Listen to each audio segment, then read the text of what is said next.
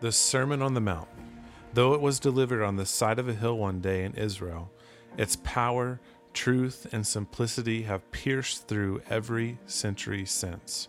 His divinely inspired words are not only timeless, they are timely for us. We hope you will join us as we walk through the Sermon on the Mount. Welcome to Redeemer. If you're brand new, we are in the middle of a preaching series walking through uh, the Sermon on the Mount, Matthew chapter 5, 6, and 7, which is Jesus' uh, longest recorded and perhaps most famous sermon in all of history. And uh, it's just been an incredibly uh, challenging and uh, fruitful thing for me in my life, and I hope that it has been for you as well. I don't know if you've ever had this tension, but if you're honest, you probably have. Uh, maybe a tension that you have felt where you just didn't you felt not good enough? Anybody?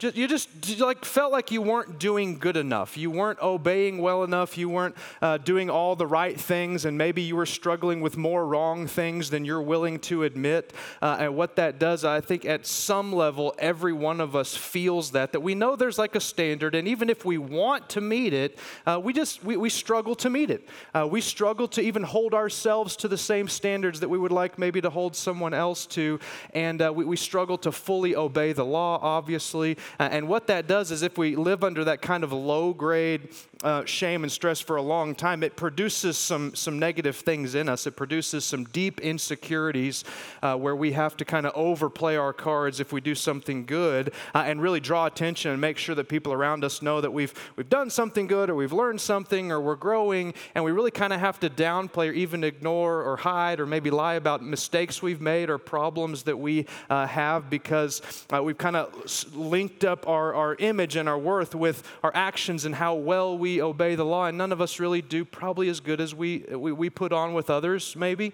Uh, what Jesus does in this passage is just kind of relieves us of that.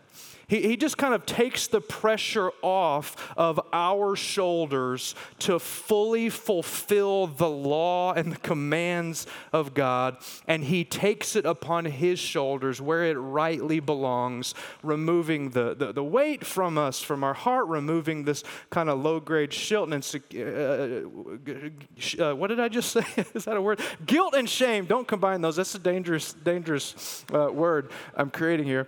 Like, just kind of removes some of these things allows us to live in this kind of freedom that we that we were designed to live in that the gospel affords to us because of what Jesus has done. So I honestly think uh, though this is a highly theological thing that Jesus is teaching, it is so wildly practical for truly helping us to live in freedom and gratitude like Jesus has designed us to live. Uh, he's going to say some things uh, that are incredibly weighty. And like it, what, what he's doing is he's transferring this weight of having to fully please God by action from us to himself, as he says in other places that uh, we need to trade up with him, that, uh, that, like this yoke is not something that we need to be bearing. So he, uh, in, in his goodness and his kindness, will put that yoke on him, and he has broad enough shoulders to carry it. So I hope uh, that this is a very freeing message and idea for you you and your heart that Jesus is just lifting that weight of just never quite good enough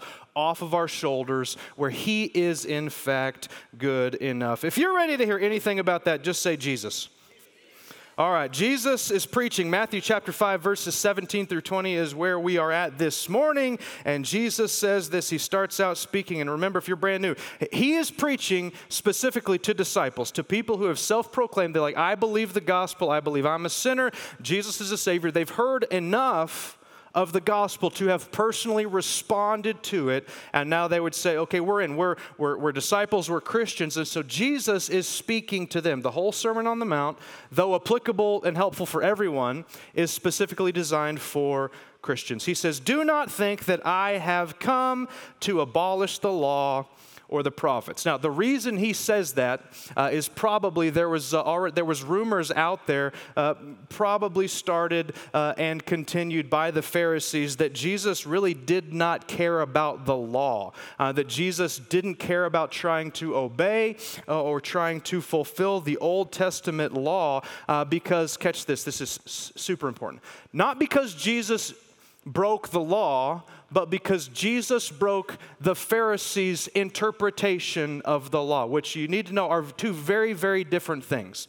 And so, because Jesus was violating what they determined uh, was a, a, law or a command or their interpretation of God's word, they just kind of put Jesus in this kind of crazy lawbreaker category that he doesn't care about the Old Testament. He doesn't care about God's laws. He doesn't care about God's commands um, because he broke their interpretation, not the actual uh, commands. Uh, so the Pharisees were a group of people a kind of religious slash political uh, in the, the first century Jewish world. And they were like very zealous to obey the law e- externally, to try to follow uh, just the letter of what the law said. And in fact, they were so scared that they were going to break the actual laws or commands of God that they added what they called kind of a fence or a hedge uh, of a whole bunch of other laws around God's law so that they wouldn't even get close to breaking God's law. So God had a, a command, and you've probably recognized this from the top 10, right? The 10 commandments that is a command about the Sabbath.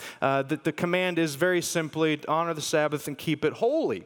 So in God's, in God's heart, he, He's giving a command. The command is for our good, for us to have a day where we physically rest, and more than that, where we spiritually rest from our work and trust in the work uh, of the coming Messiah, right? That was the point of the Sabbath, to give us time every single week to shut everything down and to rest our body and to thank God for what He's done. Uh, but they were so scared of violating the letter of the law that they added all these other laws that Jesus was continually breaking. And so they were always getting on to Him because they were saying He was breaking the Sabbath, right? But He wasn't. He was breaking their additions to and interpretation of the Sabbath. Uh, he, he, he heals someone on the Sabbath and they get all up in arms because He broke their rules. So, like, they're kind of spreading these ideas that Jesus is a lawbreaker. He doesn't care about obeying God. And Jesus comes and he says, Don't think that I have come to abolish the law or the prophets. Those two words are going to come up. I'll explain those here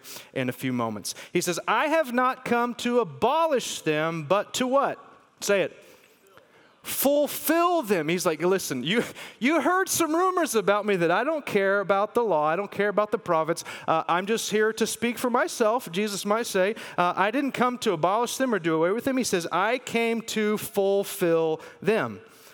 Verse 18, for truly I say to you, until heaven and earth pass away, not one iota, not a dot. And those represent really kind of the smallest strokes uh, of the Hebrew alphabet. Think about like an accent mark or, or some like a tilde in Spanish or some very, very small, not even a letter, but a, a mark on a letter. Jesus is saying, listen, I love the, the, the, the word of God so much, the law and the prophets so much that like heaven and earth would pass away before even God gets an, an apostrophe wrong.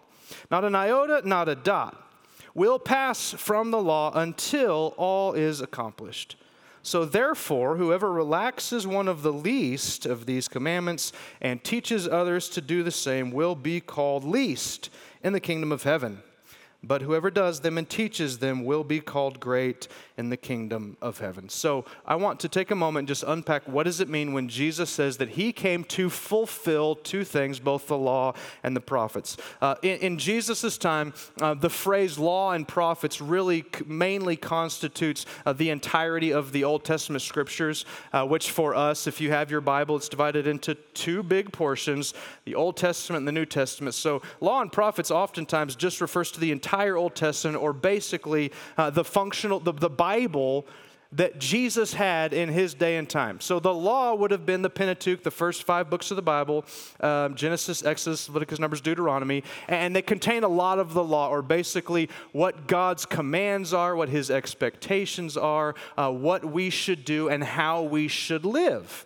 But then you've got a whole section of prophets. Um, these are like uh, the big names Jeremiah, Isaiah, some of the smaller prophets, Amos or, or Micah. All these prophets that speak in the Old Testament that say about things that are going to come, and very specifically spend a lot of their time writing about the coming Messiah or the coming Christ and predicting certain things about the Messiah so that we would have no doubt and we would recognize him. So when Jesus says the law and the prophets, that's what he's referring to. Uh, the law of how we should live our lives and the prophets that say what and who uh, to expect in the future. And Jesus says that he didn't come to abolish the law and the prophets, but to fulfill them. And he fulfills both of them, okay? So, how does Jesus fulfill the law and how does Jesus fulfill the prophets and what does that mean for us? That's where I'm headed uh, the next few moments. Uh, th- there's a lot of commands in the Old Testament. It, it starts with the, the Ten Commandments, and there's more as you go on. And what Jesus is saying is that all of these commands that were given to not just the world, but to God's people, Jesus is saying, like, I, I fulfilled all of them.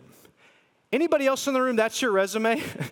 like, I'm, I'm looking for a job, and so I put my resume in, I'm just like, I fulfilled every single law that God ever gave if you write that that's not a good place to start right like but but jesus is he, he's bold enough to say like everything about the commands god has given us in the law i have filled them up i have fulfilled them i have done them i have done everything that the law commands i've avoided everything that the law tells me to avoid jesus fulfilled the law and then he says that he fulfilled the prophets. What does that mean?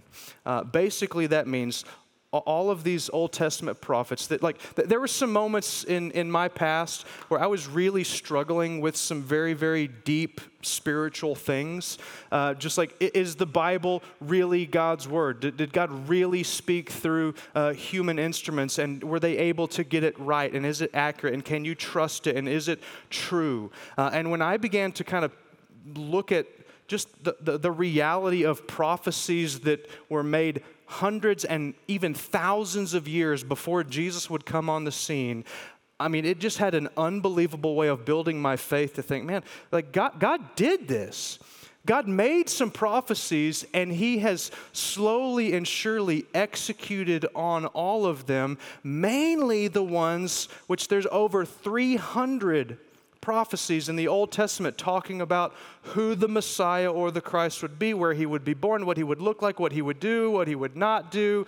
And Jesus is saying, I didn't just act really good, I didn't just fulfill the law. He says, I fulfilled the prophets. Like I stepped into every single prophecy that the Old Testament gave uh, about the Messiah so that there should be no doubt that w- we have found who we're looking for. Um, I'm not going to run through all 330 uh, plus of these, uh, although I wish I had time. Um, lunch would be over by then. Uh, but I do want to walk through a few of these um, because, like, some, some of them are more generic and some are incredibly specific. Uh, and it's just, it, I, it, should build your faith to just see how, how God acts throughout all of history. And if He promises something, and, and if there's a prophecy of something, it's going to happen, okay? So when Jesus says that he fulfilled all the prophets, that he is and he does all that they predicted, let me just run through a few of these. Um, in uh, Micah chapter 5, uh, the word of God predicts, a prophet predicts that this Messiah would be born in Bethlehem. Where was Jesus born? Bethlehem. There's a lot of people born in Bethlehem, right? That kind of narrows it down a little bit, but that's not a super exclusive category yet. Uh, Hosea says that there's a prophecy that uh, his son would also not just be born in Bethlehem, but we would be called out of Egypt. And, and that kind of is a little bit maybe hard, at least for the, the original hearers to, to understand what in the world does that mean, and how is Jesus going to execute that? But you remember when Jesus is being born, Herod tries to kill all the children, so his dad takes him and flees to where? Like, okay. For most of these, you don't even need to know the answer. You could have never opened your Bible and you're just just guess like like Jesus fits whatever it says, all right? So the Hosea says he's going to be called out of Egypt. Where does Jesus go? And where is he called out of when everything is safe for him to come back home? He's called out of Egypt, right? So this kind of begins to narrow down. Uh, in Jeremiah, this is a, a major prophet uh, in the Old Testament, chapter 31, um, there is a, a, prophecy or a foretelling that when the Messiah comes, there's just going to be a senseless slaughter uh, of infants around his death. And you see that take place through this wicked king, uh, Herod, who's trying to do away with this promised Messiah because he wants to be the king He doesn't want uh, Jesus or this Messiah to be um, the king. In Isaiah chapter 40 uh, says that there will be a prophet uh, that will come before the Messiah, and he will preach in the wilderness, prepare the way of the Lord, and he will be very effective as a preacher. And then before Jesus shows up, this like this preacher that was so so so powerful and effective at preaching the gospel and calling people to repentance that people actually thought he was the Messiah until he says, No, I'm, I'm not the Messiah. I'm actually the one that was predicted to go and prepare the way of the Lord. And so John the Baptist does this to fully fulfill this prophecy. In Isaiah chapter 9, it says that he will be called or he will live in Galilee. Guess where Jesus grew up after being called out of Egypt? You are doing so well. Uh, he, he, he, moved to Galilee. That's where he was from. That's where he based out even a lot of his ministry. Uh, so, like, the funnel's getting smaller. Maybe there's a handful of people left. Isaiah chapter 7 says he will be born of a virgin, right?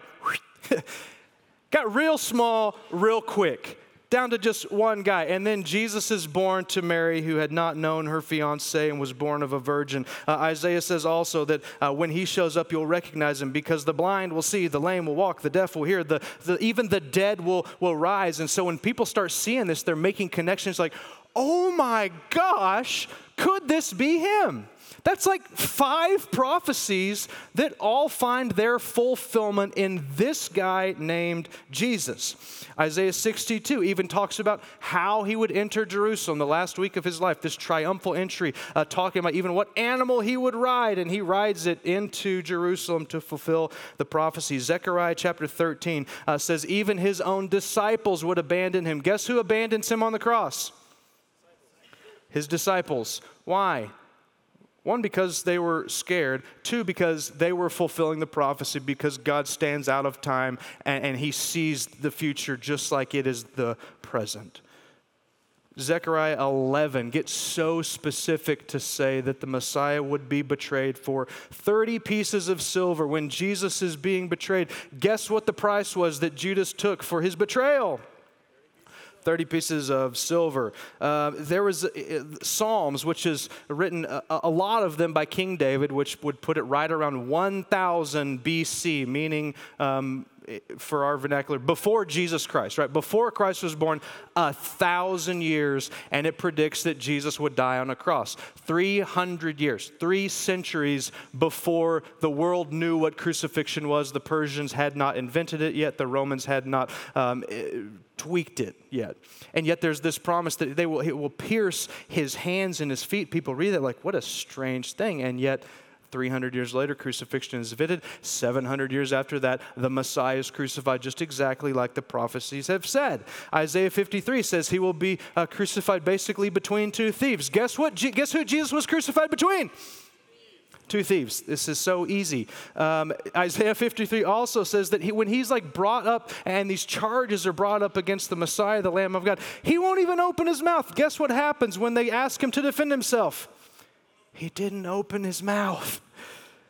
Uh, Psalms says that they will gamble or they will cast lots for the Messiah's clothes. Guess what happened when they stripped Jesus down and put him naked on the cross? They didn't want to tear his clothes, so they gambled for them. That's 14. I could keep going all the way through lunch, over 300 things, some, some more generic, some incredibly specific, but every single one of them point to Jesus. Jesus says, Listen, I fulfilled not just the law, I fulfilled all of the prophecies, the law and the prophets, that, that Jesus is and does all that they predicted. And then verse 20. Matthew 5, verse 20, get back to the text. Jesus says, For I tell you, now, before, before I read this, let me back up and remind you about the Pharisees because they were so good on the outside. I mean, they would put our morality to shame. They would never have lifted a hand to work on the Sabbath day. Uh, they would not have answered an email on the Sabbath day. Uh, we talked about this a, a, week or two ago that they even got down into their spice cabinet to, to tithe uh, 10% of their dill, 10% of their cumin. Uh, and like, so, what Jesus is about to say, if you're just aware of the, the, the external morality of the Pharisees would kind of leave you a little bit frustrated with Jesus until you understand what he's saying. He says, For I tell you, unless your righteousness exceeds that of the scribes and the Pharisees, you will never enter the kingdom of heaven. And I would imagine if we try to write ourselves into the story and imagine like if I was sitting there and I was kind of new to this Jesus movement, and I had a buddy who was a Pharisee, and I'm always super intimidated by him because just squeaky clean, never done anything externally wrong. And then Jesus, like, unless your righteousness is better than his, you don't get into heaven. That would be like somebody telling you, you can join my basketball team just as long as you're better than Steph Curry. What would you say? Well, dang it, what's the point? Like, nobody's better than Steph Curry, right? Except for Michael Jordan like for Jesus to say, you don't get to go to heaven unless your righteousness is better than the best externally righteous people around. Probably pretty shocking, maybe frustrating, until maybe the Holy Spirit opens their, their minds or Jesus continues to explain what he's actually saying. Uh, he, it's important to know what Jesus is not saying um, before maybe we jump into what he is saying. Uh, he is not saying the Pharisees' bar of behavior is so low, you can do it. Like, you can be better than them. Like that's just that's not what he's saying. That doesn't jive with anything else that Jesus um, shares. In fact, uh, really the opposite is kind of true. Um, that we can't really you can't you couldn't beat the Pharisees at their own game of just being a good person on the outside.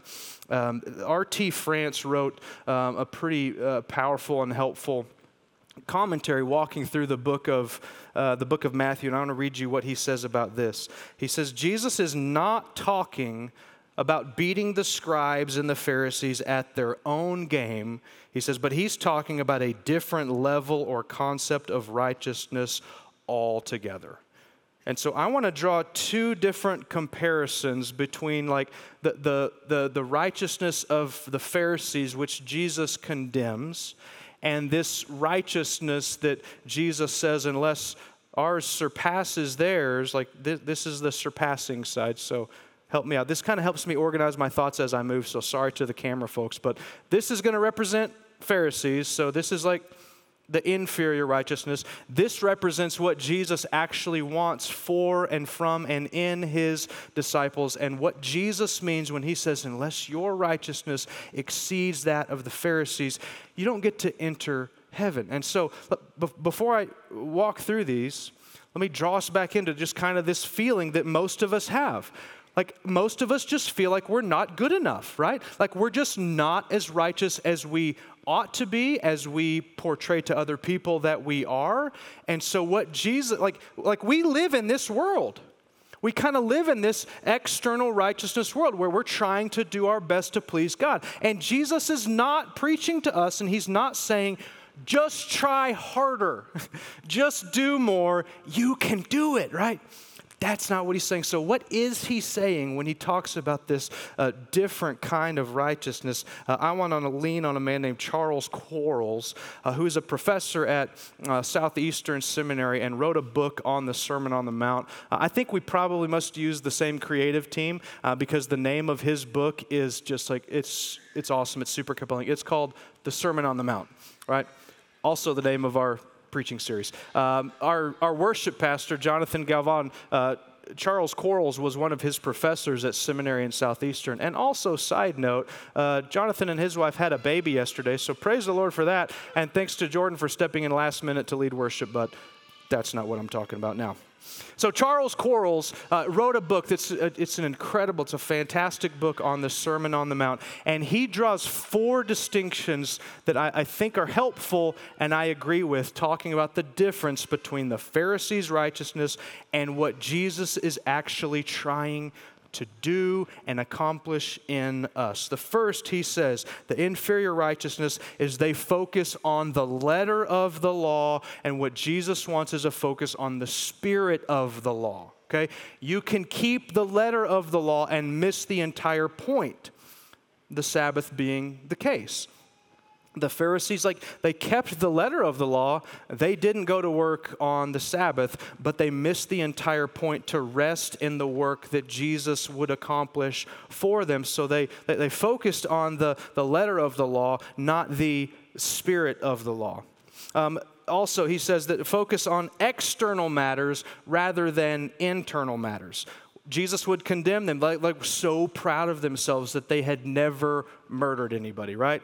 We can agree that's kind of a low bar to be really proud of yourself. Like, why are you so awesome? I've, I've never killed anybody. I've wanted to a lot of times, but I've never followed through with it. Some of you are like, I can relate. Like, they're, they're, they're focused on the externals, and she's like, You're missing the whole point.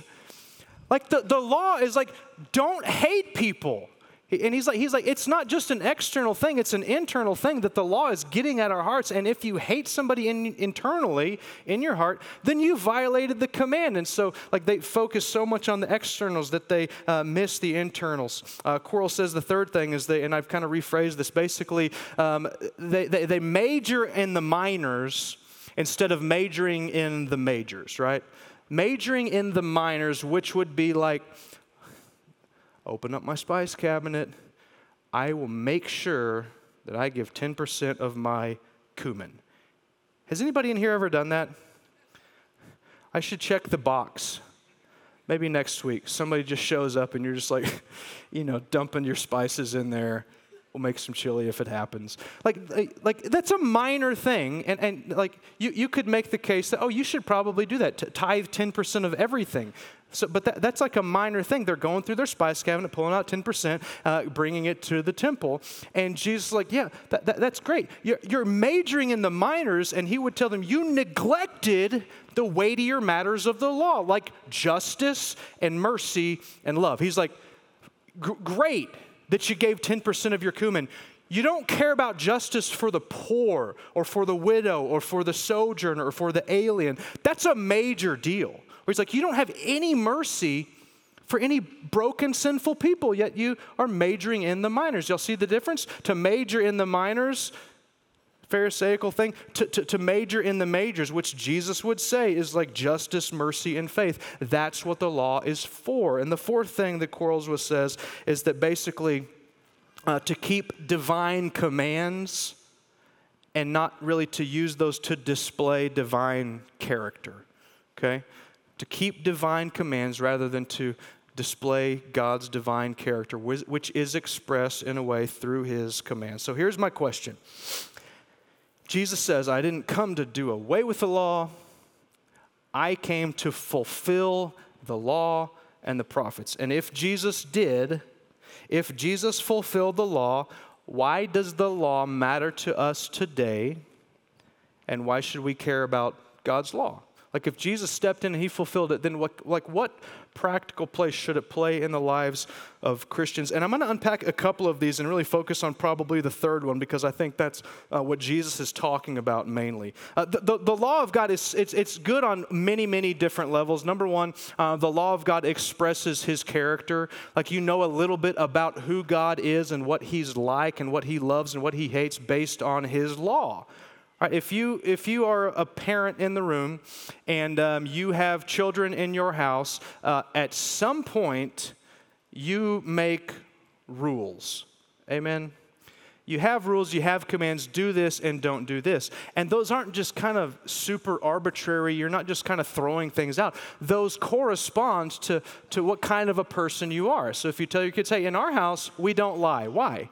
Because you as a person you value the truth. And so um, the, the law is an expression of, of your character and what you value. We don't hit our siblings. Why? Uh, because we love each other.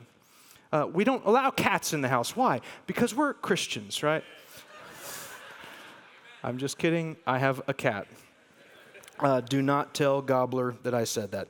Uh, it's like there, there's, there's a way in which God uses his commands uh, to express what he is like. And basically, his commands, if you just look at the commands, you're like trying to understand the, the, the, the, the heart of the, the command giver behind the laws, you would very quickly come to the conclusion oh, th- th- this God is about, he's about love, he's about peace, he is about um, equality, he is about um, relationship, he is about fidelity. Okay, so God's laws and his commands that they express his character. Second thing is they actually even just provide healthy societies, right? Even if people do not love God, they have no affection for God, if people in a society obey God's commands, it's just better for society. Like if you have a whole bunch of people that are atheists and yet they don't murder each other, can we agree that's a net positive? That's a win.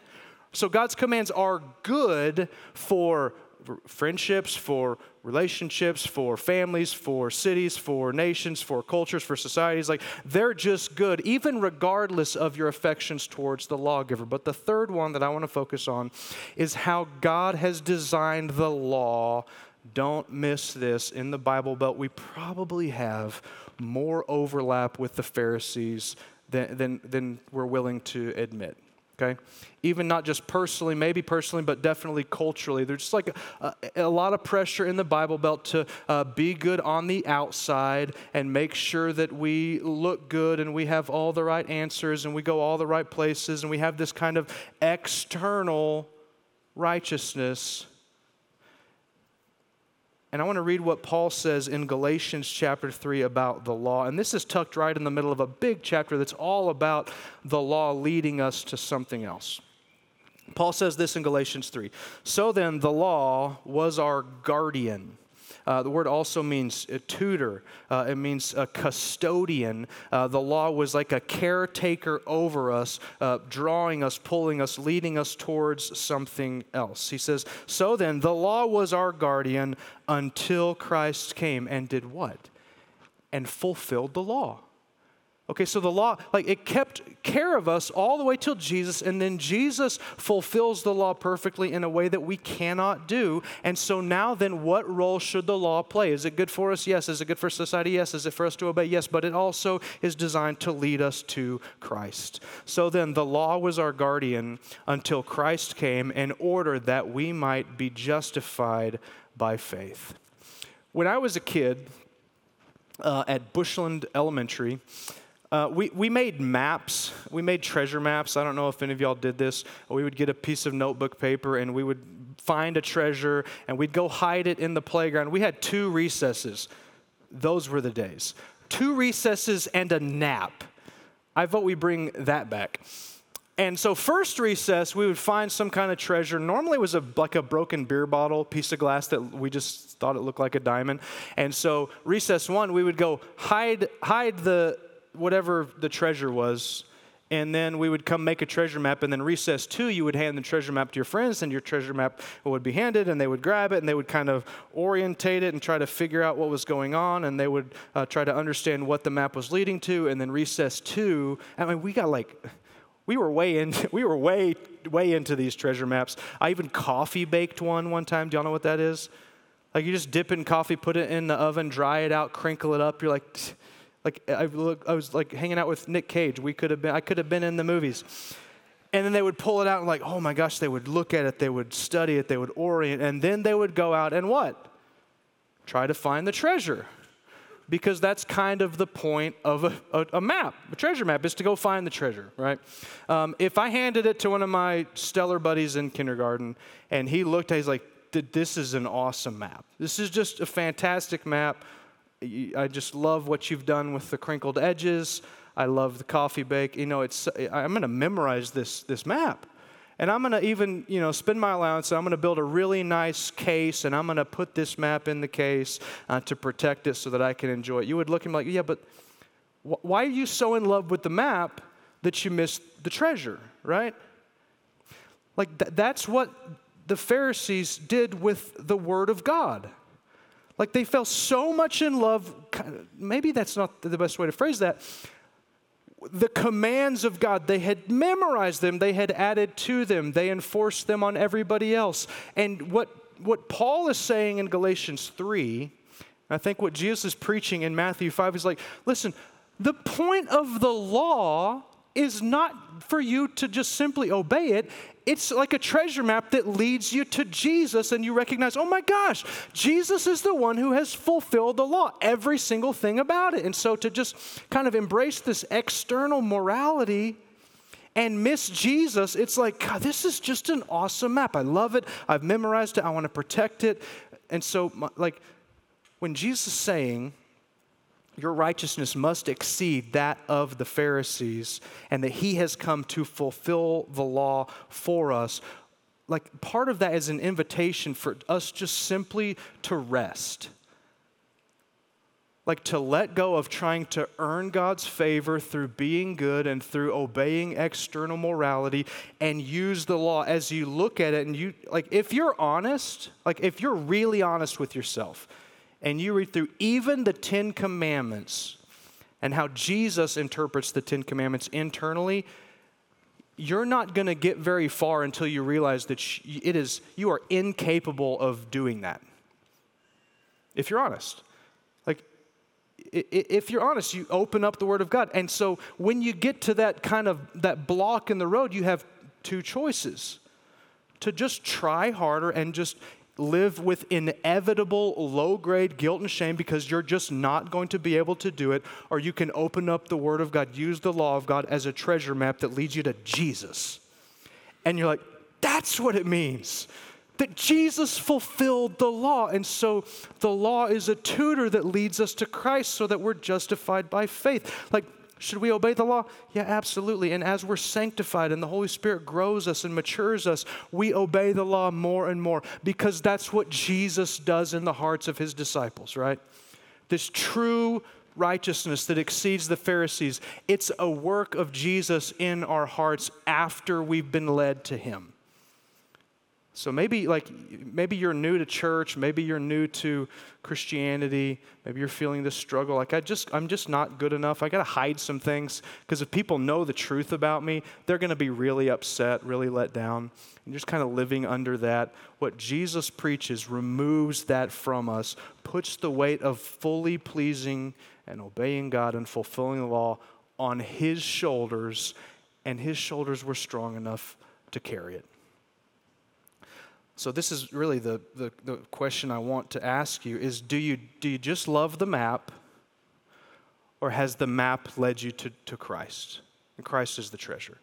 And last thing, and I want to close on this because I thought it was important for us to, to fix our, our hope on, is he said something in the text. He says, until all is accomplished, heaven and earth will, will not pass away until all is accomplished. Okay, and Jesus himself accomplished a, a lot. Right? I mean, he fulfilled everything the, that the Messiah was supposed to do right up through his life, death, resurrection, ascension. But there was a lot of things that were in the Old Testament that even for us today are futuristic. They have not happened yet. Okay? And Jesus says, until all is accomplished, meaning some of the future things, like mainly the second coming for us. Like Jesus was like, listen, guys, against all odds, the first coming happened. Do y'all know how crazy it is that Jesus did that? That he survived Herod's attacks, that he survived uh, the Pharisees, that he survived. Like, how. I mean, it's virtually impossible unless God intervenes that every single thing happened the way God promised. And so here's what you can rest your soul on that if Jesus promised, if the Old Testament prophets promised that something is going to happen in the future, just as sure as the first coming happened, everything in the future will happen as God plans it. You don't have to worry. You don't have to fret. You don't have to fear. God is in control. His word is true. And Jesus said, until all is accomplished. We're going to take communion in a moment. And I want to, like, that, that's part of what communion is, is it drops this, this, this tool into our laps, it just in between the first coming and the second coming. And, and it pushes our hearts to think about both. It, it pushes us to reflect on, like, Jesus, he, he fulfilled the law and then he gave his life in our place for our sins.